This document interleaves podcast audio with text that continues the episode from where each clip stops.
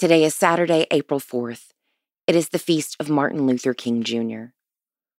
Hey, friends. I know a lot of us are looking for quality reading material right now, and I can't think of a better book to recommend to you than the Social Justice Bible Challenge.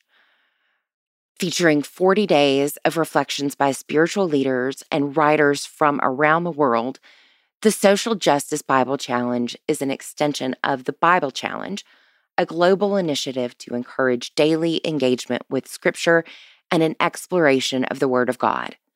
Disciples wishing to spend more time engaging the Bible on topics from hunger, poverty, displacement, and the care of widows and orphans will have their cups filled over and over again by the words of Scripture and meditations from people across the church who engage with these realities each and every day. If you'd like to find out more, please visit forwardmovement.org and search for the Social Justice Bible Challenge. Mark chapter 10, verse 49c. Take heart, get up, he is calling you. I closed my eyes for a moment and the preacher was gone. I shut my eyes tighter seeking wildly and vainly for the vibrant dream he had shared with us a world in which the different colors of humanity's skin were just pigments of God's wondrous imagination.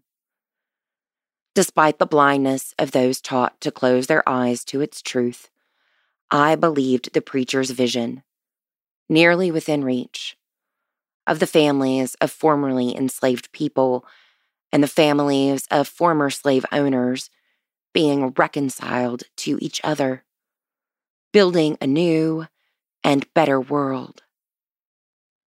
Jesus came to me in the darkness of my grief over the loss of this good man, asking to heal my heart. Open your eyes. I opened them and saw that this precious and grace filled dream could indeed come true. When we open our hearts and eyes and love our neighbors as ourselves. Pray for the Diocese of Katakwa in Kenya.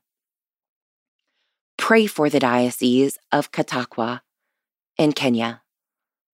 Moving forward, how has the life and witness of Martin Luther King Jr. helped you in your walk with Jesus?